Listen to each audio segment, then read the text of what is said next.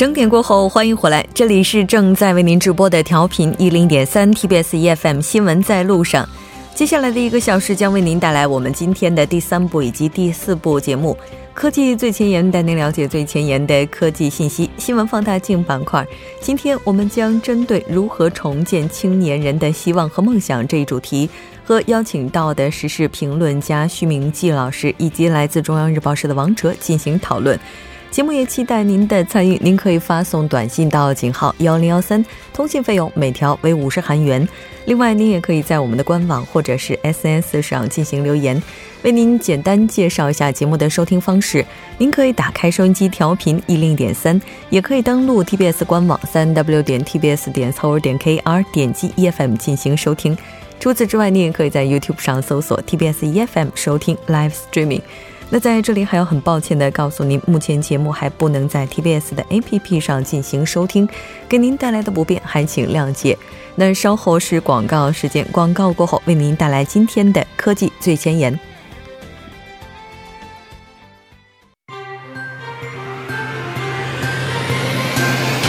发现新科技，体验新生活，带您了解科技最前沿。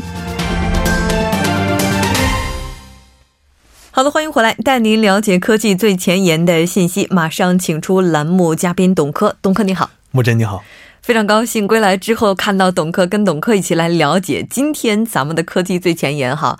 二月四号，昨天是立春，是的，是的，嗯，然后在 SNS 上就看到有很多朋友都在晒很多的图片，晒的有美食，然后还有。美图等等，在北方是不是应该要吃春饼之类的？哦哦，对对对对对，我还跟我妈说呢。然后我说，哎，我说是不是立春要吃饺子了？我妈说不对，吃春卷儿。我说哦。结果呢？结果呢？结果居然最后我们就吃的蛋炒饭。哎，但是不管怎么样，这立了春之后给人的感觉，这阳光应该要温暖哈。我自己的体感是阳光确实是变得很暖，嗯，但这温度似乎还没上来啊。是是是，嗯，所以呢，我今天给大家准备的这个话题呢，就是关于这个日照长度有关的这么一个话题。嗯，那你看现在呢，这个虽然已经立春了，但是呢，天气还是很冷。那而且呢，不过这个。怎么说呢？白天的这个时间确实，我们能感觉到变得越来越长了，是吧？那不知道就是说大家有没有觉得，其实，在冬天的时候呢，这个夜长昼短，哎，好像更容易对人造成一个情绪上的一个负面影响。那就比如说，你看，尤其是在冬天啊，还没立春之前，就是立冬的时候，那我们哎要在黑暗里面爬起来，然后去上班，然后呢，黑暗里摸着黑下班，嗯，哎，有时候觉得这个工作学习的效率都会大打折扣。那你看，而在这个阳光明媚的日子里的时候呢，我们可能会感到更快乐，是吧？然后呢，这个相对来说，这个工作和学习的效率也有可能更高。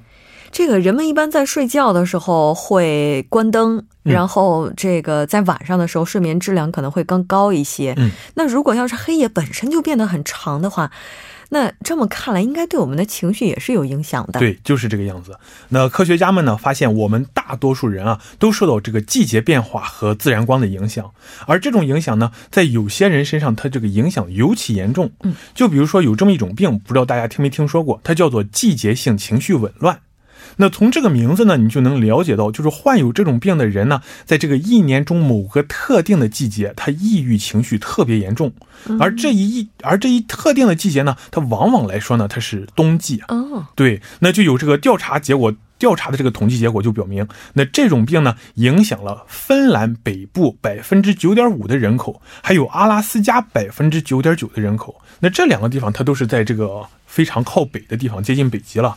那但是呢，你在这个阳光普照的佛罗里达州，美国佛罗里达州，那这种病的患病人口呢，仅为百分之一点四。那你就可以想象一下，这个你像这些在北极圈然后这旁边像是阿拉斯加或者芬兰北部的人，他们一年十二个月，那尤其是在这个十二月的时候，每天只有这个十几个小时的日光时间，哎，那你说他们这。肯定是个心理上，他是可能会或多或少产生很多不适的，是吧？这我总觉得人在夏天的时候会特别的多愁善感，都说自古逢秋悲寂寥嘛，那首诗里写的。对，没想到在冬天的时候，人反而是更容易抑郁的。自古逢秋多寂，对啊，所以说你看这个为什么从秋天以后开始？因为因为立秋以后天气就越来越短了嘛。哦，好有道理哈。当然，咱们不能靠这些，就是说这个民间的一些传说啊等等，有没有科学依据呢？有有有。那我们都知道，你看这个，我们人晒太阳会变黑，对吧？嗯。那这是因为这个日光会抑制褪黑素的这个分泌。那褪黑素呢是什么东西呢？它就会让我们昏昏欲睡，然后并且增加一个皮质醇的产生。而皮质醇呢，就是帮助控制血糖水平，还有调节新陈代谢的这么一种激素。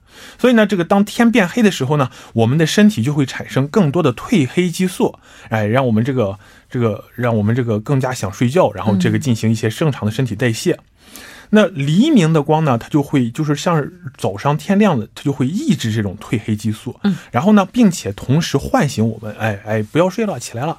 那让然后呢，让我们在这个新的一天里精神饱满。那这就是我这个昼夜规律啊，也可以称我们这个体内的生物钟。我们知道，那去年诺贝尔奖的话，对对对，就是这个生物钟，它讲的就是这个事情。嗯，那讲的这个昼夜规律，如果呢长时间对于这个日光的接受量不足的话呢，那就会导致我们身体内的这个血清素水平降低。那这种神经递质呢，它是有助于平衡我们情绪的。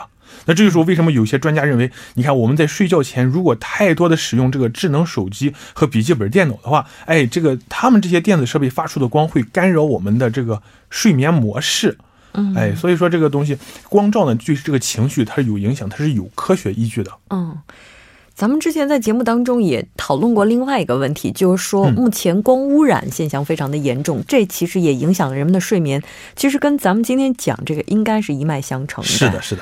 那怎么样能够改善咱们因为光照受到影响的情绪呢？哎，这个说起来其实也很容易哈，听起来。那既然你看是光照不足引起的问题，那么科学家这个基本思路就是补充光照。嗯。根据二零一三年的这个一项研究表明啊，在人醒来前的三十分钟，哎，使用这个模拟这个黎明的光线，可以改善人们一整天的这个认知、还表现还有情绪。嗯，那其实这种方法呢，就是说模拟黎明光线的这种方法呢，已经被这个英国赛艇、自行车和游泳队的这个运动员使用三十多年了。我在我小时候，我当时我就看那个。那个科学杂志啊，然后就说拿这个灯光照膝盖，然后能这个调节生物钟这么一些，真的？哎，真的，我是真看过。所以说去年他们拿到这个生物钟诺贝尔奖，我想，哎呀，这个过了这么三十多年，你们终于拿到诺贝尔奖了。那那这个方法是一直被用来帮助他们这些运动员进行晨练的。嗯，那不过呢，也是在一开始的时候呢，其实并不是所有的人都买账。那甚至有的人啊，认为这个光治疗根本就不能称之为科学啊，说这个东西，反正这个诋毁之声也是很多的。嗯，但是呢，公平的讲啊，那现在这个光疗法啊，被认为是非常专业的，嗯，已经被越来越多的人来接受。那科学家提出的这个具体的解决方案呢，就是说这个制定一个日出警报。就说呢，你像早，假如说早上在这个闹钟响的三十分钟之前，然后呢开始提高房间内的光线亮度，那而这个光线的强度呢，哎，它是在这个三十分钟之内逐渐增强，就好像那个太阳慢慢慢慢升起来一样。嗯，然后呢，最后在这个明亮的光线沐浴整个房间的时候，然后闹钟呢才开始轻轻的唤醒哎睡觉的人。哎，另外呢，科学家呢也尝试着这个跟踪用户的日出还有日落习惯，然后调整这个灯光的这个红光和蓝光比例，然后达到一个最棒的适合每个人的这种光线。哎，但是不管怎么样的话，它属于模拟太阳光线，是的，它这个效果真的会那么好吗？呃，虽然呢，目前还没有人声称仅仅通过这种智能照明就可以治疗我们提到这种严重的这样临床的抑郁症，但的确有越来越多的证据正在表明啊，就是通过管理照明可以改善我们的睡眠模式，哎，从而增强我们的这个活力，然后改善我们的情绪。那这一观点呢，怎么说呢？尤其是被一些公司喜欢，像是照明各种各样的照明公司，那他们就意识到啊，这种智能照明呢，是不管是在生活场所还是在工作场所，哎，都可能会变得越来越重要。那甚至现在已经有一些公司啊，开始将这种照明模式作为智能家庭的一部分来思考和设计。嗯，哎，你看，其实有一个特别简单的方法，就是如果我们不拉窗帘儿，其实很多人在早上的时候就能够亲自去迎接那第一缕阳光。嗯。但问题在于，可能是因为晚上哈，为了防止光污染，就把窗帘给拉上了。对对对。有些人可能因为第二天，反正我就是要睡懒觉，是是。所以这窗帘也是拉的特别严实。是。那好像拉着窗帘这件事情本身，对于我们也是有很大影响的。对，那这个刚才你提到这个，涉及到了一个很经典的话题啊。嗯。就是你看，我们为什么要早睡早起？那有人说呢，你看我只要能保证每天足够的睡眠，那早睡早起和晚睡晚起它有什么不一样？嗯，你这其实这个想法它是不完全对啊。那如果你可以保证早睡早起的这个一天二十四小时光照和晚睡晚起的这个光照相对一致，哎，你考虑到刚才我跟你讲那些光对我们这个情绪的影响，哎，那你可能就理解了，其实它是不一样的。是吧？对。那如果这个如果光照时间因为这个懒床受到非常大的影响的话，那它这个东西啊，它就肯定它就不一样了。早睡早起和晚睡晚起，对，不一样了，是吧？那再具体一点的话，就说你看我这里说到这个光照呢，其实可以抑制这个褪黑素分泌的特定的这种光的。波长的光，然后呢，你像我们刚才提到褪黑素分泌会受到光照抑制，嗯，而最能抑制褪黑素分泌的光的波长呢，其实是四百五十到四百七十纳米。那这个东西也是要注意的，不是说我开着台灯睡，哎，那也是没没有那么一说的。呃，这可能还会影响我们的睡眠。对，嗯，我就想起来前一段时间我好像去做了一个血液的测量，当时呢医生就说我缺维生素 D，他给了我两条路走，第一个选择是 吃药。补充维生素 D 有那个药丸还挺贵的，然后第二个方法是每天晒十五分钟太阳。对，然后我买了药。怎么说？我也是，也前一阵体检，我是我们实验室里唯一不缺维生素 D 的人。哇，这真好，可能是托了宝宝的福。我觉得可能就是因为每天早上，然后晚上要去接我儿子上学下学，我就多比别人走了那么一块路，接受一下太阳光。这么看起来的话，万物生长靠太阳是有道理的，而且我们每个人都是万物之一，对吧？对。所以说，二零一八年咱们也可以多晒晒太阳哈。是的。好的，非常感谢董克带来今天的这期科技最前沿，我们下期再见。谢谢木真。好了，接下来来关注一下这一时段的路况、交通以及天气信息。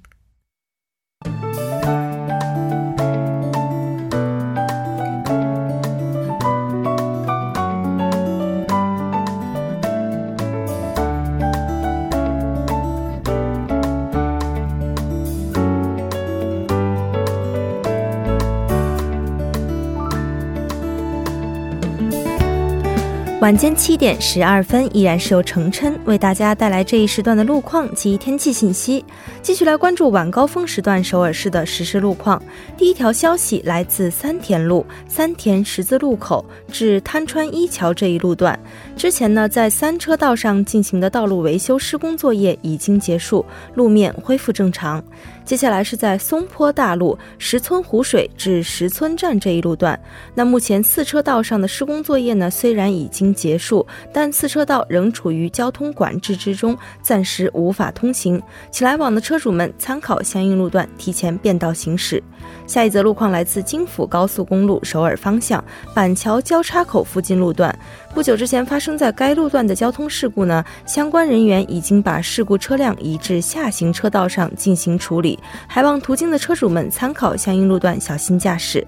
好的，继续来关注天气。虽然立春已经过去，但寒潮仍在发酵。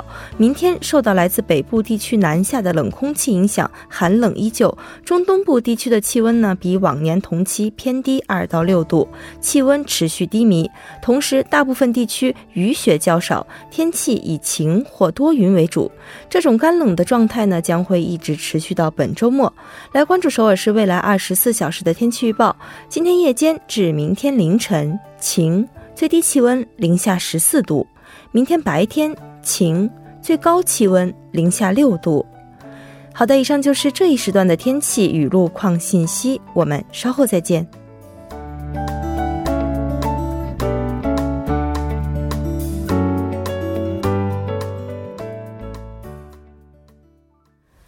欢迎回来，多角度、全方位为您深入剖析韩中两国实时热点焦点。那今天我们要讨论的话题是如何重建青年人的希望和梦想。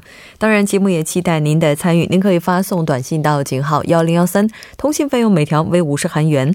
另外，您也可以在 YouTube 上搜索 TBS EFM，在收听 Live Streaming 的同时点击对话窗参与互动。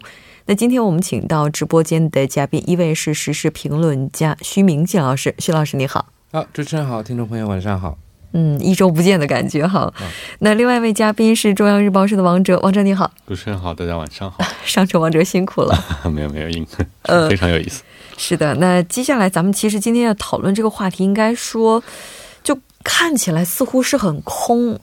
而且呢，似乎是有点大。但确实是当下我们面临的一个非常紧迫的问题。那根据韩国中央日报社三十号的报道啊，韩国近四年至少发生了四千七百八十八起的公共机构招聘腐败案件。韩国政府也是对涉案的三百多名机构工作人员进行了追责，其中就包括八名公共机构的负责人。那在整个社会就业难的情况下，出现这种腐败现象，也是让人们这个愤怒达到了顶峰。那很多人都表示啊，招聘腐败打碎了切入社会青年人的希望和梦想。那咱们今天就来聊聊，怎么样让青年人的希望和梦想能够找到一个可以绽放的舞台哈。首先，我们先来关注一下这一次。调查的情况吧。嗯，其实这个在文总统选举的时候就已经是他公约里的一项哈，就是各种击毙清算。这其中呢，就包括公共机构，我们说中国常说事业单位哈，这些事业单位的特聘就招聘的一些腐败或招聘的问题。所以为了彻底的调查，然后处理这些问题呢，韩国政府是在去年的十一月份，其实就是两三个月之前了，设立了一个泛政府公共机构招聘腐败的特别对策本部，并且呢，设立了一个腐败的举报中心。对全韩的两百七十五个公共机构、六百五十九个地方政府公共机构以及两百五十六个其他跟公职相关的团体呢，进行了调查。哈，总计一千一百九十个公共机构当中呢，最后得出的结论是有九百四十六个团体存在招聘问题。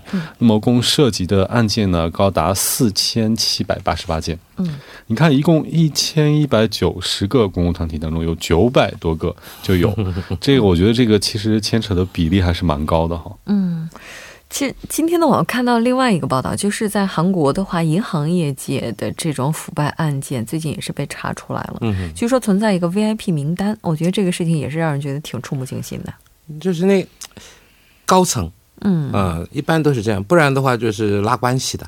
嗯呃，不然的话呢，就是受贿的，嗯，等等，就是给给你钱呢，还是怎么样？就是种种方式，希望能把自己的孩子或者是孙子孙女给弄进去。就这次不是那个，呃，一些银行也爆发了，也暴露了一这个问题嘛。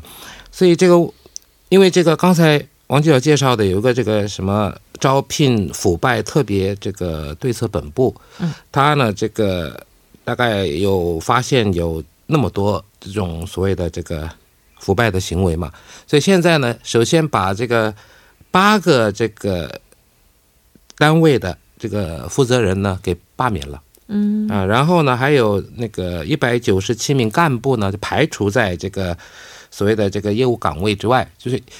就是你现在做的事情啊，你就不要做了，是这个意思。那么现在呢，涉及的这个案件很多，而且呢，好像是现在至少说是有三百多人啊。那么对于这些人要怎么处理？现在呢，啊，当然拟定了呃很多这个就是怎么样处理的方案。现在，但是呢，过去没有说是说啊，我发现了就马上怎么叫这些就是非法这个得到工作的人要把他们要怎么样？啊，免职啊，什么？这个还没有一个具体的一个所谓的法令在那里，所以说现在呢要制定新的这种法令，想办法呢就是，啊，如果说他真的是因为这个，我觉得是这样，因为这程序都是这样嘛，先文件先看一看通过了没有，通过有的地方有笔试，有地方没有，最重要的是面试。那么现在呢出现的问题呢，大部分都在面试上面。嗯，那么面试呢？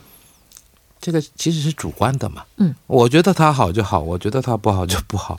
那问题是这个主观方面是不是有压力也好，有就是请托也好，怎么样也好，就这个出现了这个问题。所以说现在这些呢，都是因为出现了这种不正当的这个就是请托啦，或者是上面的压力啦，或者是甚至有那个伪造文件的也有，呃，当然这个拿钱的也有，受贿的也有。所以为了这些呢，现在呢，基本上就是先。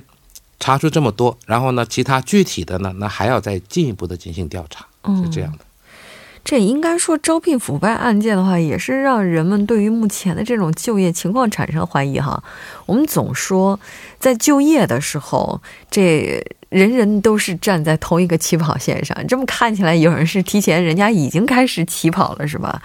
那刚才教授也是提到了这个招聘腐败案件的一些类型哈，那也提到了有八个机构的最高负责人已经被罢免了。那这些机构在媒体上已经全部被爆出来了吗？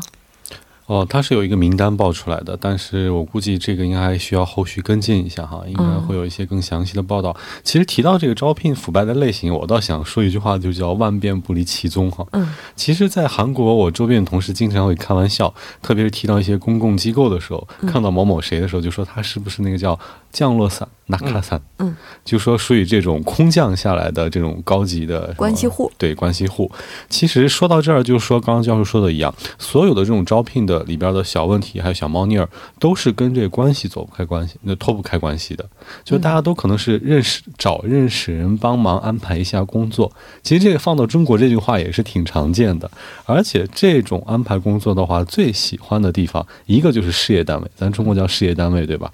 另一个就是银行。嗯，而且银行里确实也不不缺乏不乏这种关系户，对，所以其实在这次的当中，你要达到这个目的呢，像教授刚刚说的，面试是最容易的，嗯，但是你还要让他资料过嘛，所以在过资料的过程中啊，就无视招聘程序，甚至爆出来有的人啊，就把这应聘者的分数，他直接给他改。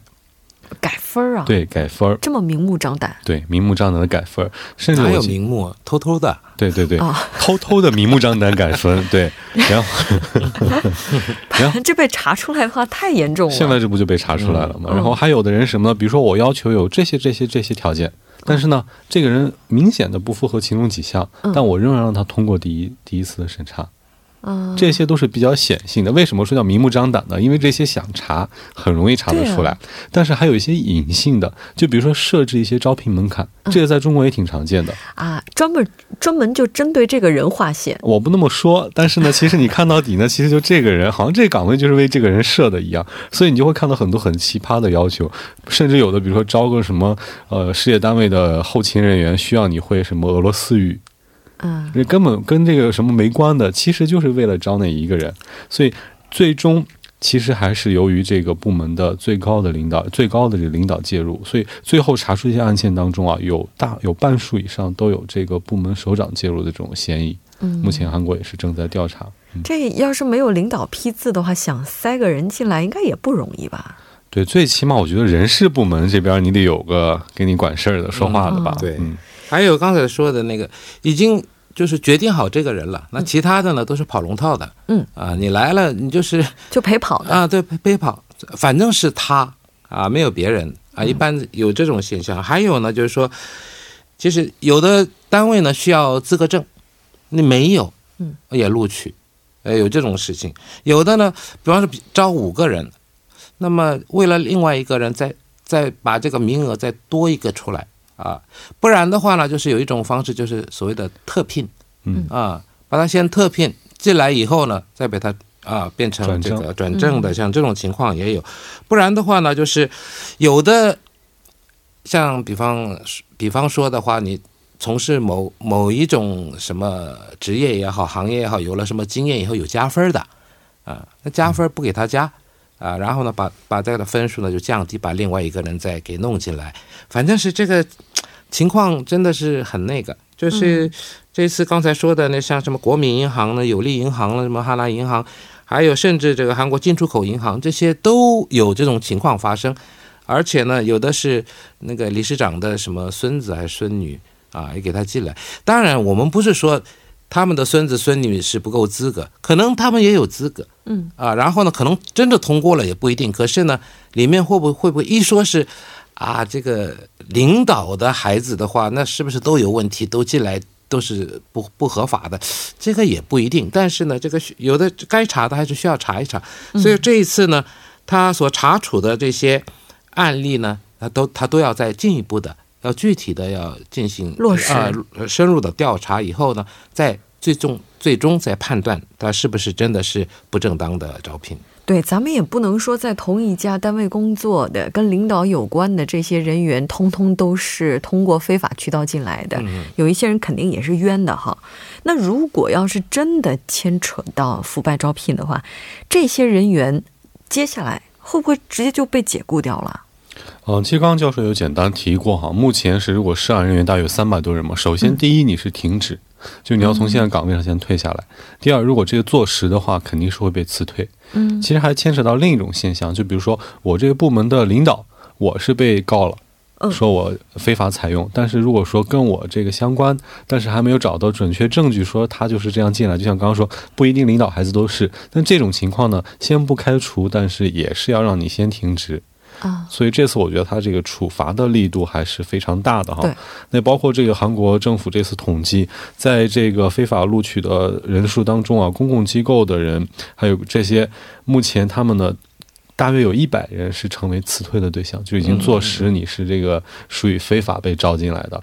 然后如果说还有其他的，还有还有两百人来个人可能说没有坐实，还等待调查，那对不起，你也先不要工作，先等候着调查结果。嗯，我记得在很多年前，似乎看到有一个案例哈，不知道朋友们还记不记得？就是在考试的时候，就高考的时候，就有一些人哈，他可能考的分数特别特别的高，但是最后呢，他这个分数被别人给顶替了，就出现过这种情况。就是说，他这个分数本来对应的是他的名字，但是呢，这个不知道为什么这个分数后来变成了别人的分数，有这种，然后也有人就坚持不懈的去上访，就是最后怎么样哈？当然，他也许为自己找到了公道，也许最后为自己挣了名，但这个时间，这个损失，对，就好像在陪跑过程当中，也许有人比他更适合这个位置，那这些人有补偿吗？嗯，其实这次就包括，其实如果因为非法录取，政府决决定哈，如果是因为非法录取，然后你被挤下来这种无辜惨遭淘汰的这种受害者的话，他们当然还是要首先进行调查。如果确认属实的话，他可能会制定一个就是免除考试的方式，就允许你下次招聘的时候免除你的考试，就你可以直接进入我的招聘。这个我觉得，因为这个我不知道他这个范围是最近。两年还是五年还是十年，啊，如果是一直查到过去的话，那糟了，那可能有更多的人。哦，我看的应该是一三年开始，对吧？嗯。啊，所以说它是以最近这这几年开始的嘛。那么那以前的先不管。刚才王记者也说了，所谓的这个空降啊，降落伞，这个呢一般都是负责人、高层领导是因为有指派的，所以说我们常常说这个降落伞。以前其实七十年代，上世纪七十年代。末期韩国经济真正腾飞的时候啊，那个时候没有这种现象，嗯，因为很多地方还挖角，我们说 scout 就是挖角，那么跳槽哪边待遇好，跑来跑去，因为那时候经济好。现在呢，问题是这情况这个样子啊，所以会出现这种问题。是的，我觉得所有的弥补可能都没有办法去。治愈他们内心曾经受到的那些创伤，所以最好的是就是让这样的事情根本就不要发生。我们稍事休息半点过后，继续讨论今天的话题。